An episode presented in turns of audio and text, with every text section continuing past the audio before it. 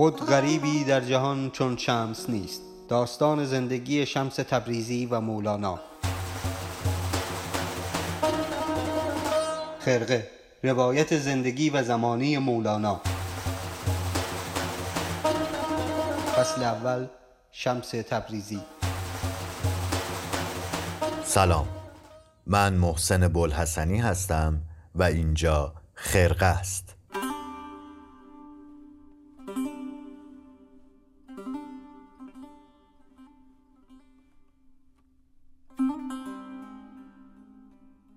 خیلی خوش اومدید به سومین قسمت از پادکست خرقه توی قسمت قبلی گفتیم که فاصله شمس و پدرش کم کم زیاد می‌شد و حالتهای روحی که شمس داشت اونو آماده ورود به دنیای دیگه ای می کرد.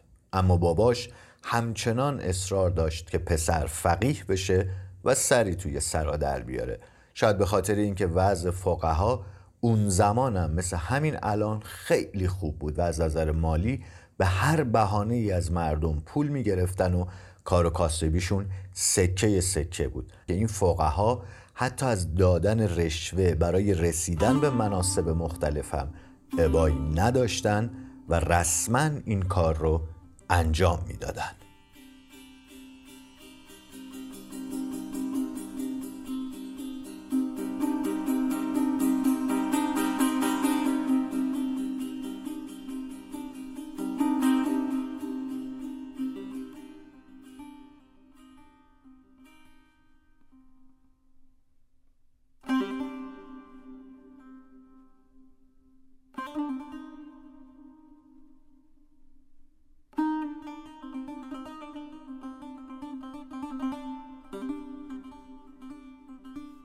شمس از یک طرف درس فقاهت می‌خونه و از طرف دیگه تمام هوش و حواسش به مجالس پرطرب و سهرنگیز صوفی های تبریزه. و همین تفاوتش و یک سری اخلاقای دیگه شمس اونو مورد احترام بخشی از در و همسایه می‌کنه و حتی یه جا یه دیوونه اونطوری که خود شمس میگه به طرفداری از شمس میاد که باباش رو بزنه. ماجرا از این قراری که گویا یه روز پدر شمس معرکه ای را میندازه و جلوی در و همسایه از دست پسرش سر و صدا می‌کنه و دعواش با شمس رو در واقع به کوچه و خیابون می‌بره. خود شمس ماجرا رو اینطور تعریف می‌کنه که دیوونه عجیب غریبی اومد بابام رو بزنه. اما به خاطر من از سر تقصیرش گذشت و از انداختن پدرم توی رودخونه منصرف شد.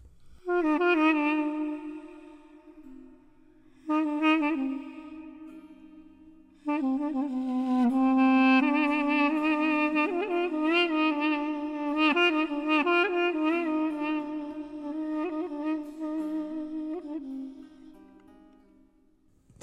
ای بود. مغیبات گفتی. به امتحان در خانه ای کردندیش برونش یافتندی. پدرم روزی از من روی گردانیده بود و با مردم سخن می گفت به خشم بر سر پدرم آمد مشت کشیده. گفت اگر نه جهت این کودک بودی و با من اشارت می کرد همچنین بردمی و در این آبت انداختمی. آب بود که پیل را بگردانیدی در نمکستان می‌رفت. آنگاه رو به من کرد مرا گفت وقتت خوش باد و خدمت کرد و رفت.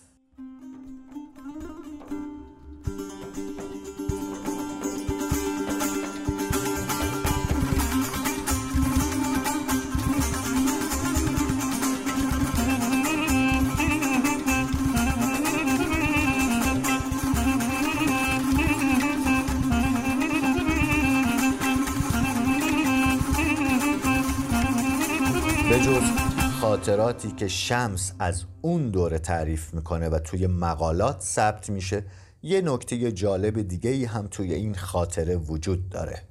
محل دقیق زندگی شمس تبریزی در کودکی و نوجوانی. شمس دقیقا از چه منطقه جغرافیایی و از چه نقطه‌ای در تبریز حرف می‌زنه؟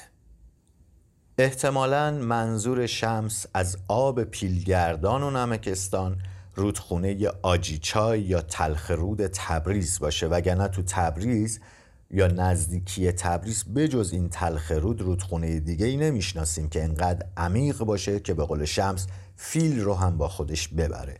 پس این رودخونه احتمالا همون تلخروده که به دریاچه ارومیه میریزه و اشاره شمس به این احتمالا دلیلش نزدیکی محل رخ دادن این اتفاق تو نزدیکی این رودخونه بوده که به هر شکل این هم می‌تونه نکته باشه و سندی از محل زندگی خانواده شمس تبریزی.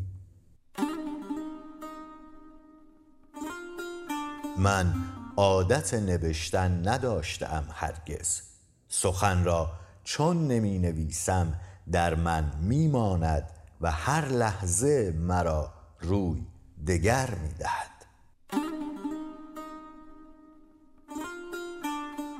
هیچ متن مکتوبی از خود شمس یا به نوعی به دست خود شمس و به قلم خود شمس نوشته نشده.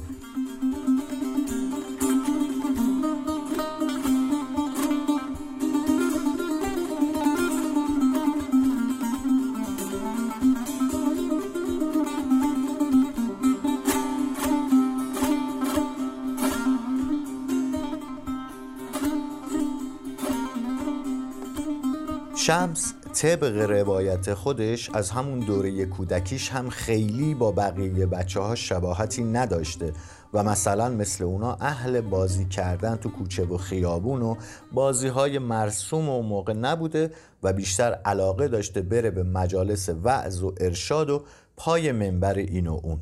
دوست داشته چیزی بشنوه و احتمالا یاد بگیره و همین هم باعث شده بود که خیلی با مدرسه فقیه پرور تبریز که انگار یک شهر دو قطبی بین فقها و صوفی ها بوده غریبه نباشه. به موازات همین مدرسه رفتنش جذبه عرفا هم اونو به شدت به سمت خودش میکشونده.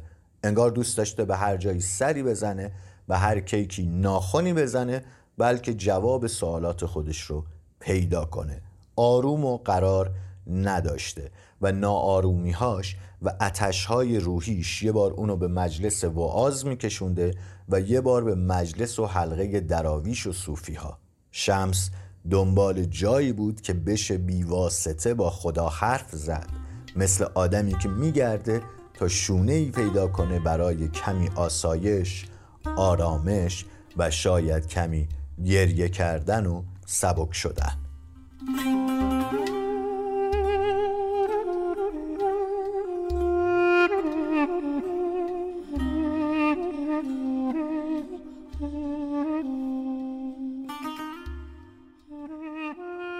مرا شیخی بود ابوبکر نام در شهر تبریز و او سلبافی می کرد و من بسی ولایت ها از او یافتم. اما در من چیزی بود که شیخ نمی‌دید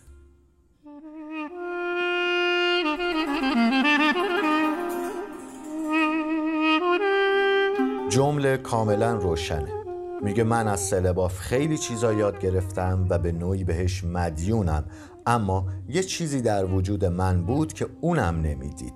سلباف اونطور که شمس روایت می‌کنه بهش می‌گفته این حرفایی که می‌زنی رو پیش من زدی هیچ اب نداره. اما جای دیگه اینا رو نگو. افلاکی توی مناقب العارفین این موضوع رو از زبان سلطان ولد پسر مولانا اینطور تعریف می‌کنه که شمس به پدرم مولانا می‌گفته من از همون بچگی عالم غیب و فرشته ها رو می‌دیدم.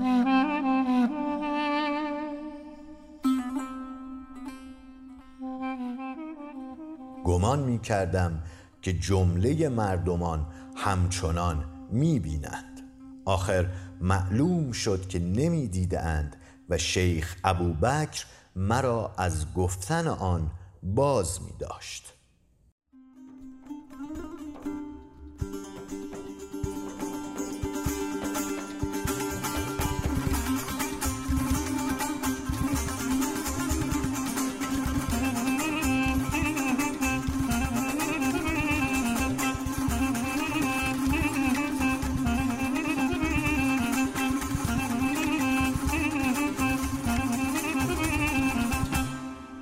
به هر صورت سلباف اولین استاد شمس بوده که بسیار چیزا ازش یاد می‌گیره و این شیخ هم خیلی به مشایخ روزگار خودش اعتقادی نداشته و به قول معروف با اونها زاویه داشته. چیزی که رسم اون روزگار بوده یعنی خرقه دادن رو هم انجام نمی‌داده. خرقه دادن در واقع یک رسمی بوده که عرفا صوفی ها دراویش اونایی که سرسلسله قطب بودن یا اونهایی که مراد بودن در واقع خرقه رو به شاگردشون می‌دادن و این خرقه همینطوری تن به تن به دیگری منتقل می‌شد.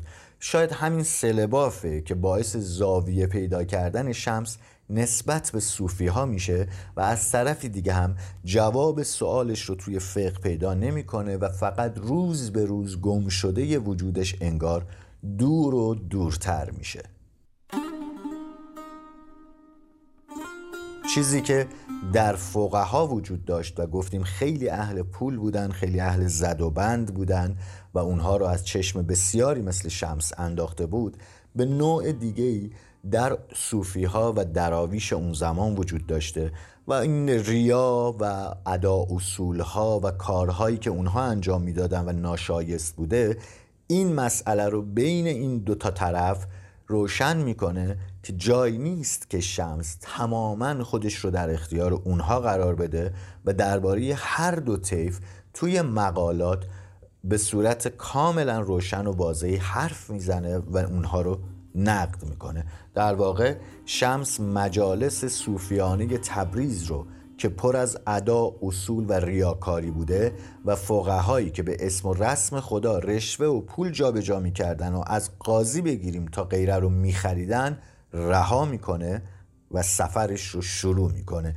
این سفر رسم آن زمان فقها بوده و تبریز هم محل و مبدع حرکت شمس تبریزی. هر روز برای شمس تبریز کوچیک و کوچیکتر میشه و بهترین راهی که گفتیم از صوفی ها یاد گرفته بوده انتخاب می‌کنه. سفر. کسی به شمس در همون عالم غیب شاید مجدگانی داده که کسی جایی منتظرشه و سفر شروع میشه. شمس کوله بارش رو میبنده تا از تبریز فاصله بگیره.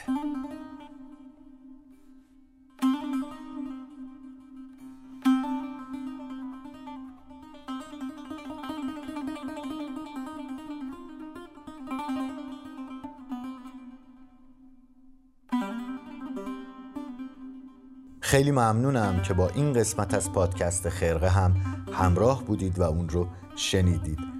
من بهای دین مرشدی سهیل سرایان به عنوان تهیه کننده های پادکست خرقه از شما ممنونیم.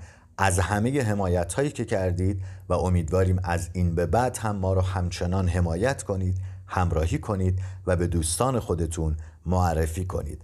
قرار ما سهشنبه هفته آینده همین موقع.